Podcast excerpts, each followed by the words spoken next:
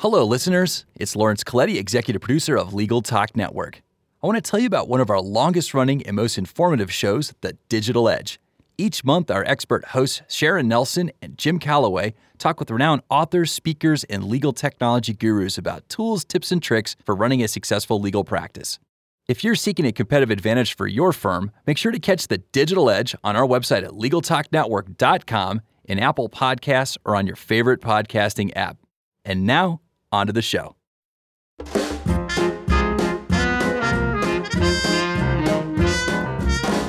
Welcome to Thinking Like a Lawyer with your hosts Elie Mystal and Joe Patrice, talking about legal news and pop culture, all while thinking like a lawyer. Here on Legal Talk Network.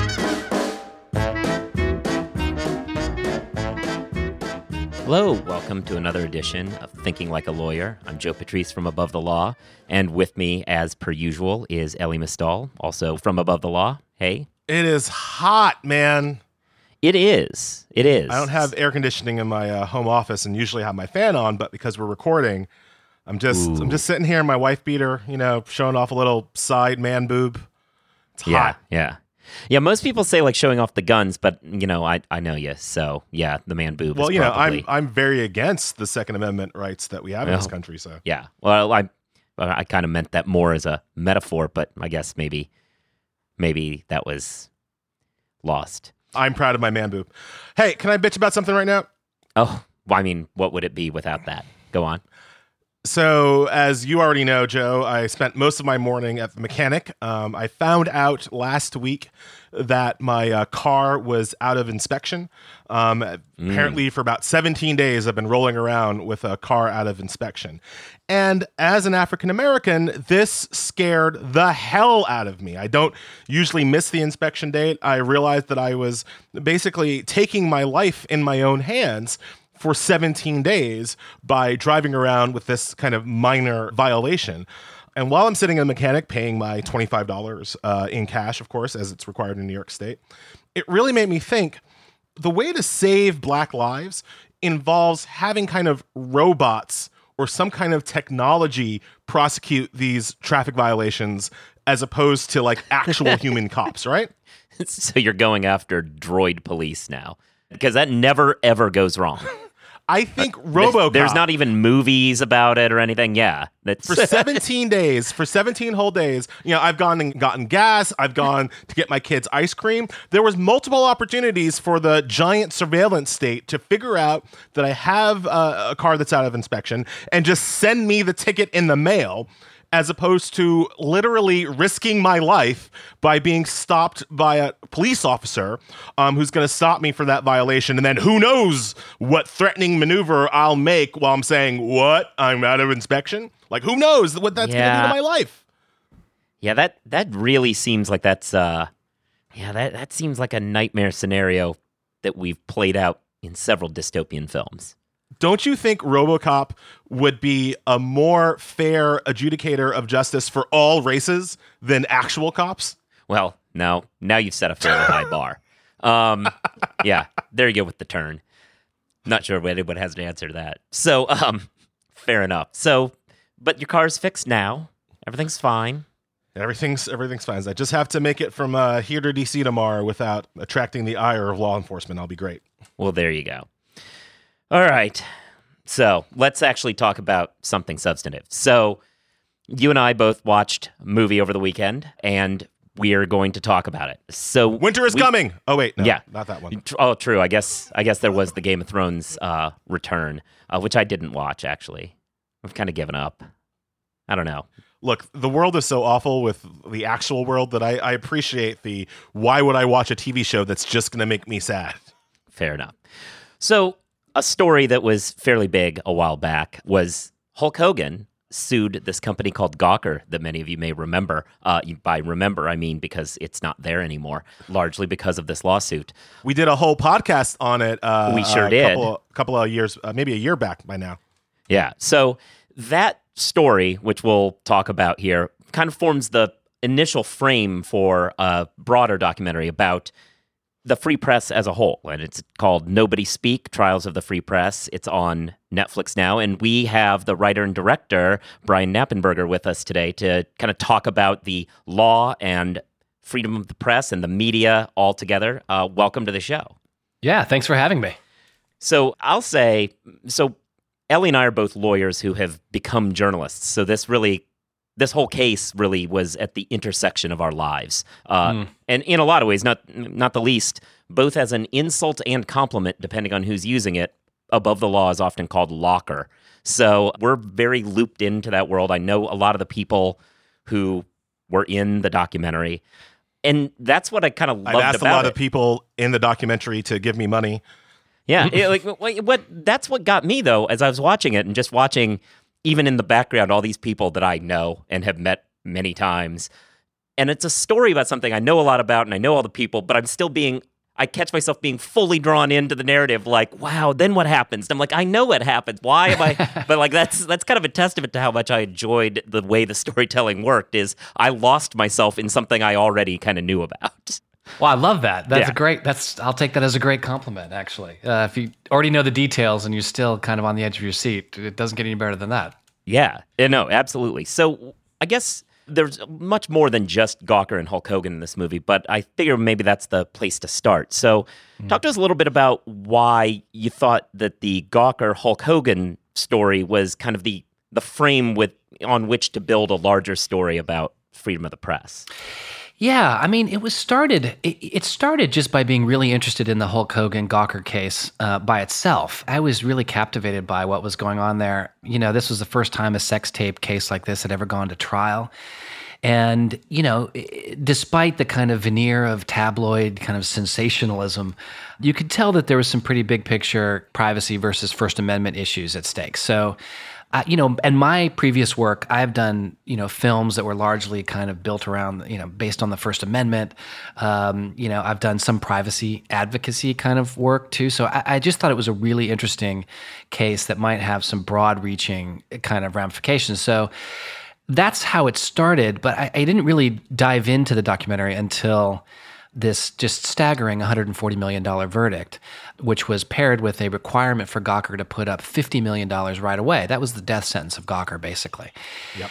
And then this very bizarre revelation that bankrolling kind of secretly in the background Hulk Hogan's case was Peter Thiel. Peter Thiel, one of the first outside investors of Facebook, co-founder of PayPal, you know, very famous in Silicon Valley, uh, very famous kind of venture capitalist. So that became something very different. Suddenly, this story that I that struck me first as a kind of balance between privacy and the First Amendment became about something different, and really became about money leveraging against a press or trying to silence critical voices.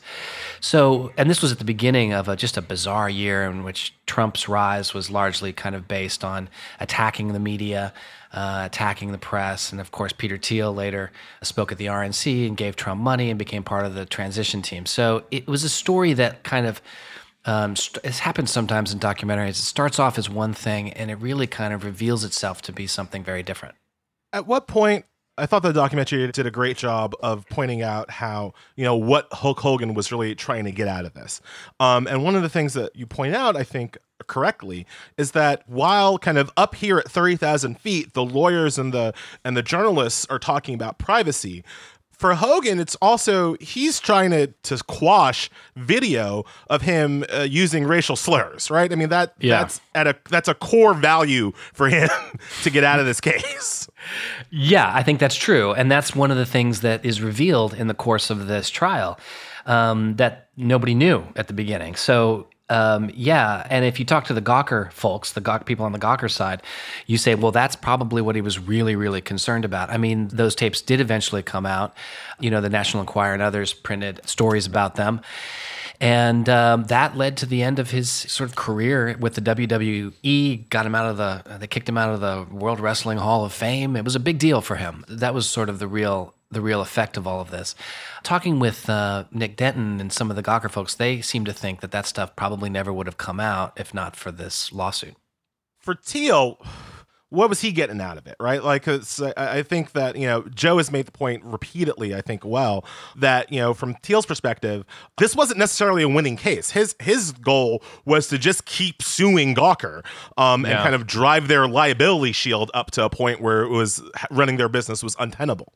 That's true. And that's the thing that a lot of people don't necessarily realize about this case.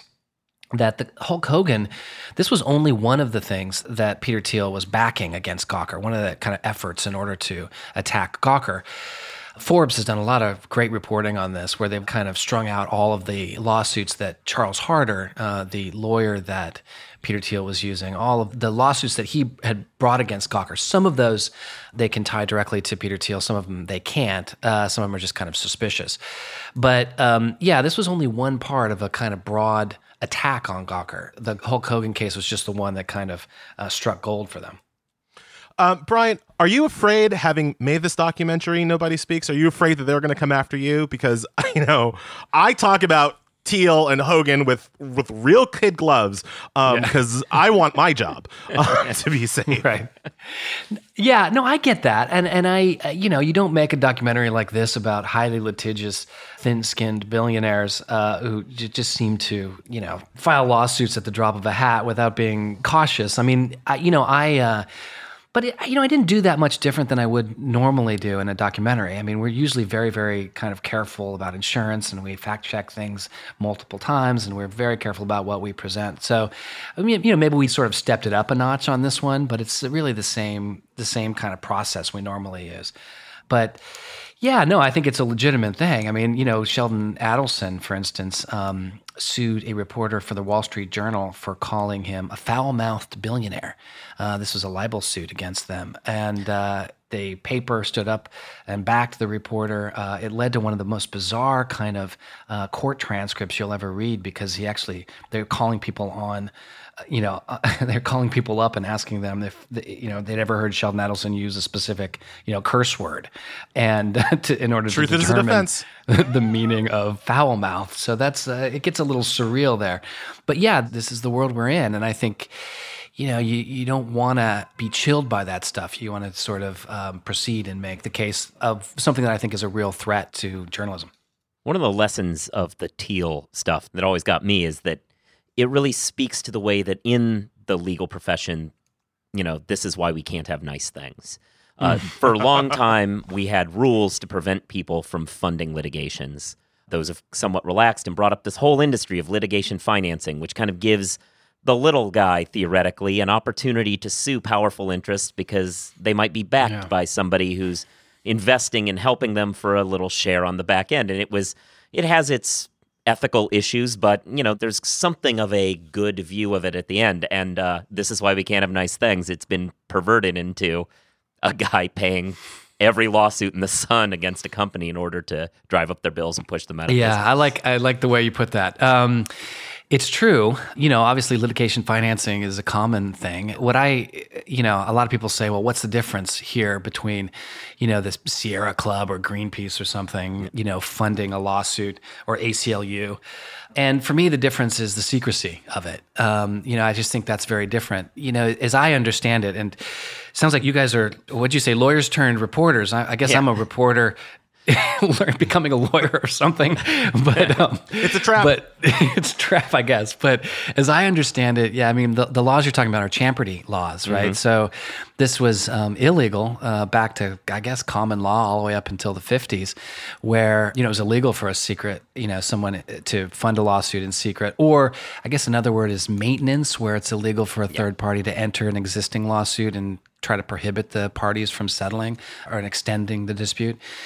And the way I understand it is that those were those were overturned in the late 50s when the NAACP was filing lawsuits against uh, segregation, and the opponents to the NAACP wanted to force the NAACP to reveal their donors list, and the court said no. And that's I guess there's only a gray area on that in a couple of states, in Florida and uh, I think also Nevada. But a lot of champerty laws are still on the books. So it's not, it's far from a kind of clear cut legal area, as I understand it. But I'm not saying that what Peter Thiel did was illegal for sure. It's, it's legal, and that, that's kind of what worries me. Yeah. Yeah, I mean, I think that when I think of the real bad guy here, it's easy to think about Thiel. It's easy to think about Hogan. But I also uh, personally think that the real bad guy here is the dumbass Florida jury. Um, you know, just because somebody throws a lawsuit up in front of you doesn't mean that you have to vote for liability. And it certainly doesn't Yeah. mean that you have to vote for $140 million of liability. Well, it's just it's staggering, and and one of the things that was so shocking is that you know the the judge in this case, uh, Pamela Campbell, who was the lawyer for the parents of Terri Schiavo, which you know back if everybody remembers that that was the big sort of liberal versus conservative brouhaha of its time, right? Um, I know the seminal South Park episode on that where Yeah. yeah. turns into a tomato. yeah, exactly, exactly, exactly. That was a big deal. Anyway, she was she was a lawyer, uh, you know, the, the attorney for the parents of Terri Schiavo. She was appointed by Jeb Bush, and a lot of people thought she was biased in this case when she kind of um, lamented in front of the jury that uh, her state of online journalism. that she- People said she shouldn't have done that, but even she told the jury, "You're not supposed to bankrupt Gawker here. You have to. You have to. You know." you can't put them in a position where they can't, they have to, are forced to go out of business. And of course, that's exactly what happened. Yeah, you know, well, let's transition to. We've already kind of talked about Shelley Adelson, but but there's another aspect of this movie that goes down the kind of the sad story of the RJ out in Las Vegas and Sheldon Adelson's efforts to uh, get more favorable media coverage out there. Yeah, that that bothers me. That story bothered me. Well, first of all, I love the story of the reporters there. Um, I just admired what they did there. Um, but that that bothers me for a similar reason to what Mr. Thiel did. Um, Sheldon Adelson bought that newspaper in secret.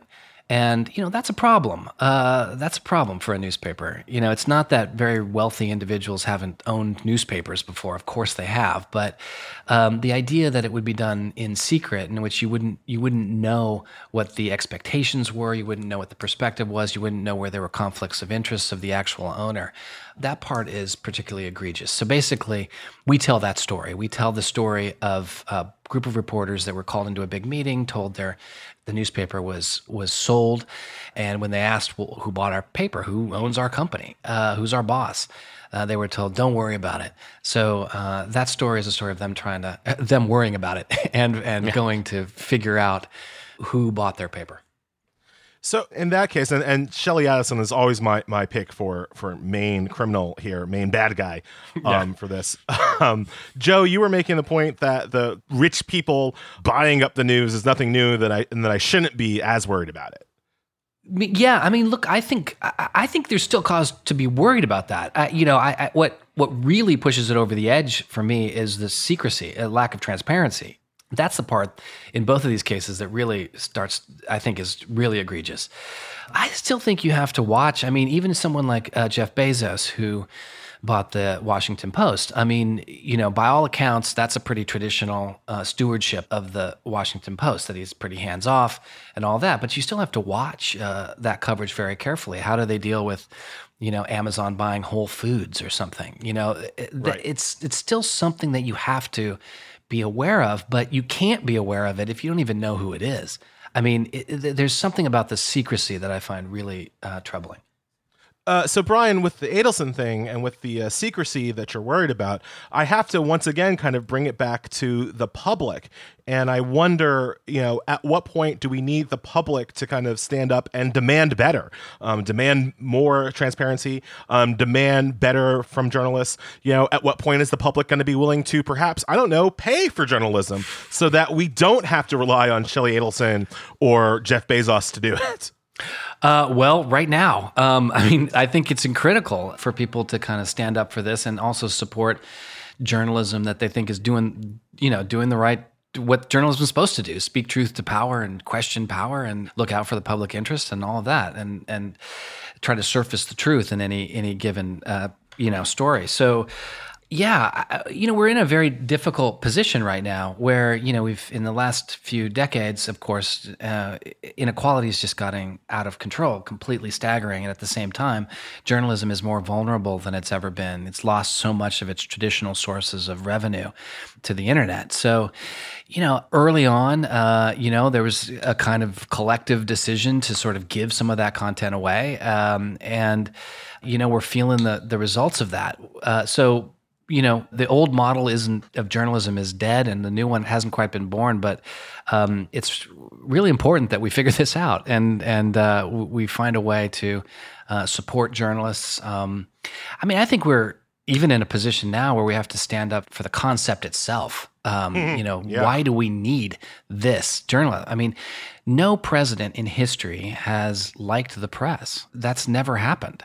Um, of course, I mean, even Obama made the kind of speech to the press club at the end. He said, "You know, I never liked you guys, but I support the notion of a free press, and I and I support your you coming after me. That's kind of the point." And so, you know, we're in this position now where we just get this wave of deceitfulness and lies coming out of the executive branch, and and we, it's so clear why this is important. So. Uh, hopefully, we're in a transition period where we're remembering what the press was there for in the first place. you know that hits on and, and i'm glad that what you just said shows that it, it wasn't just me kind of drawing this conclusion from the documentary but it really was something you were going for that i'm kind of noted as a bit of a first amendment hater and by that i mean i'm not against the first amendment but i i have a kind of a problem with some of the first amendment fundamentalism out there and for the same reasons i have problems with a lot of fundamentalism that it when you kind of boil things down to just we're just going to follow the words and that's what we're going to do. Mischief happens you know like you get people invoking freedom of religion to go after lgbtq communities and stuff. So i've always had issues with that. And so i loved how the documentary builds up why we actually need a free press and doesn't kind of rely on the idea of hey you know it's a necessary evil and hey it's it's written there and that's what the framers like it it goes that next bit to be like, now you've always heard you need a free press. Here's why you need a free press, which I think people need to be reminded of a lot.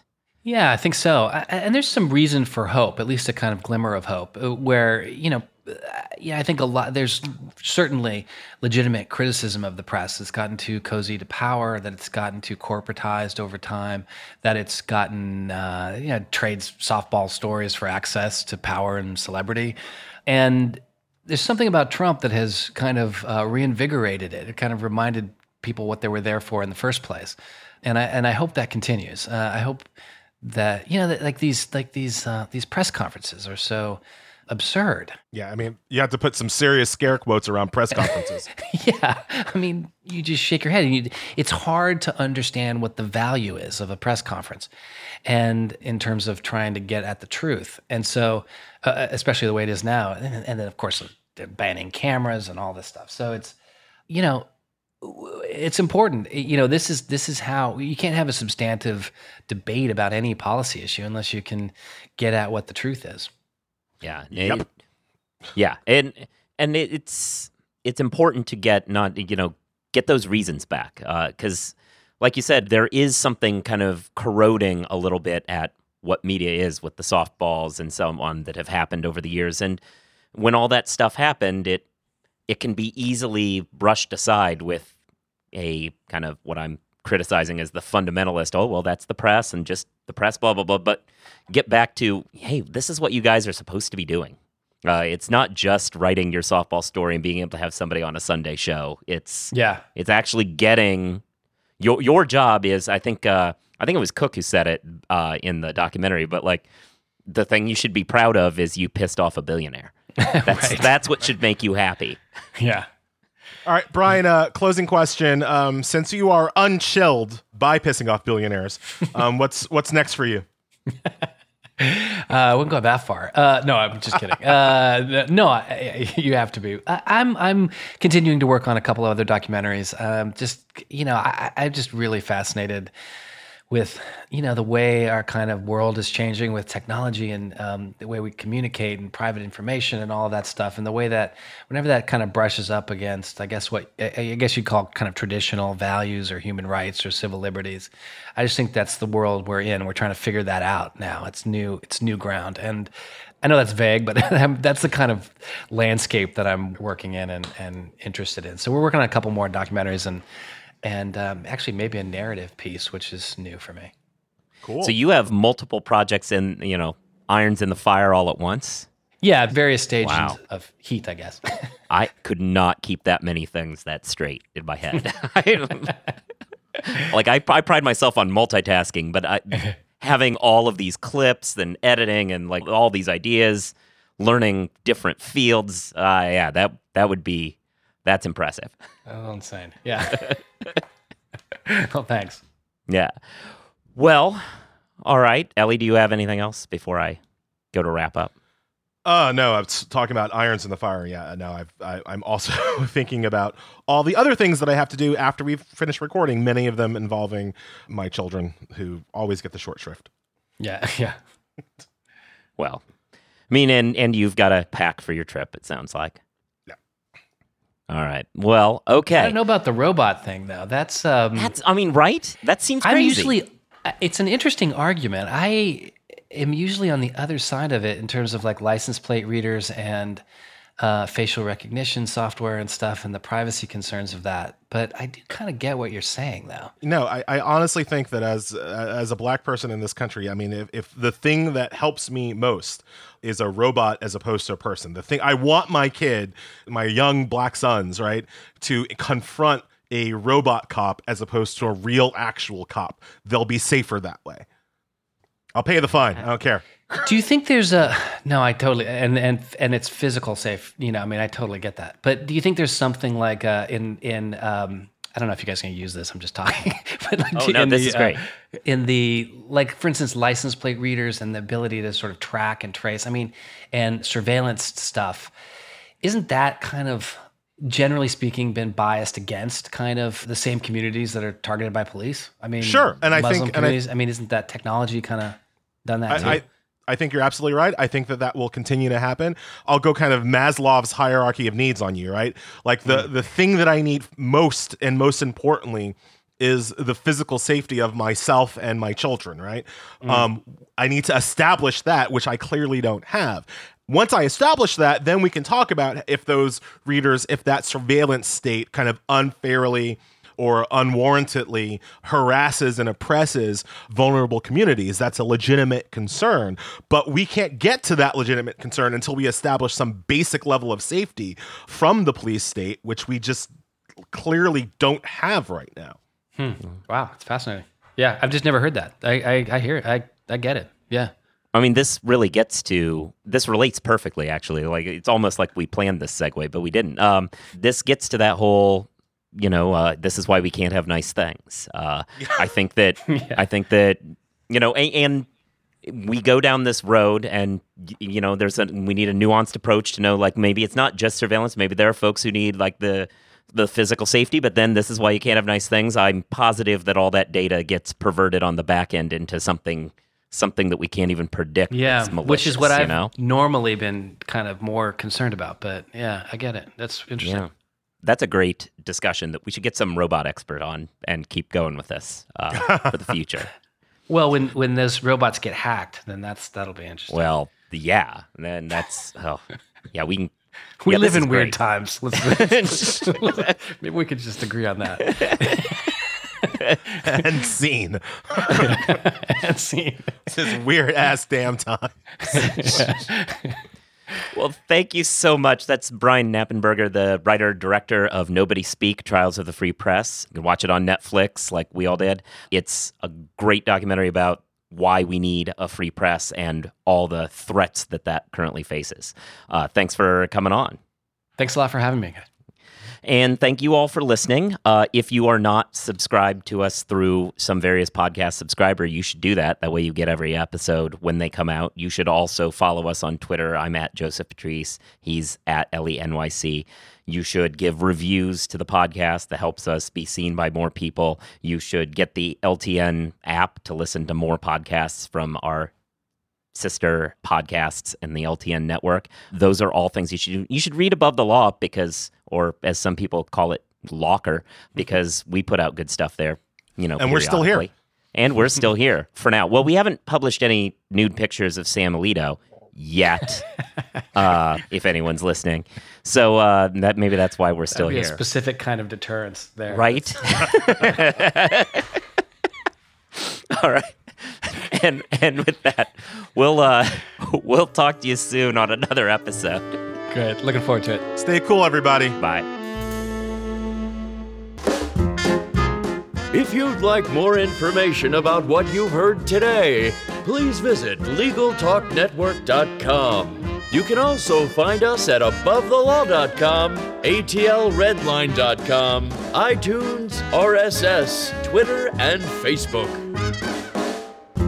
The views expressed by the participants of this program are their own and do not represent the views of nor are they endorsed by Legal Talk Network, its officers, directors, employees, agents, representatives, shareholders, and subsidiaries. None of the content should be considered legal advice. As always, consult a lawyer.